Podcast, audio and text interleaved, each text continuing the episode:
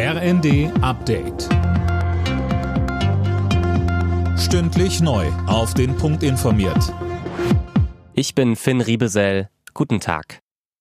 Die Städte in Deutschland sollen besser vor den Folgen der Klimakrise geschützt werden. Dafür stellt der Bund laut Bauministerin Geiwitz in diesem Jahr 790 Millionen Euro bereit. Konkret geht's um mehr Grün. Außerdem müssten die Städte mehr Wasser speichern können. Gerade in diesen Tagen ist es in vielen Stadtwohnungen besonders warm und stickig.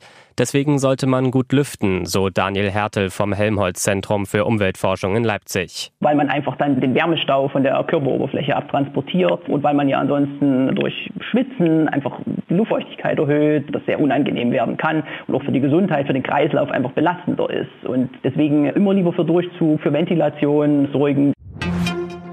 Gegen eine mögliche Verlängerung der AKW-Laufzeiten gehen Umweltschützer auf die Barrikaden. Die Deutsche Umwelthilfe und die Organisation Ausgestrahlt drohen mit einer Klage, sollte die Politik so etwas beschließen. Beide Organisationen sprechen von unkalkulierbaren Sicherheitsrisiken. Beim Besuch von Großveranstaltungen könnte bald ein Test für alle Besucher zur Pflicht werden, unabhängig davon, ob jemand geimpft ist oder nicht. Wie die Bild berichtet, erwägt der Bund die Einführung einer entsprechenden 1G-Regel.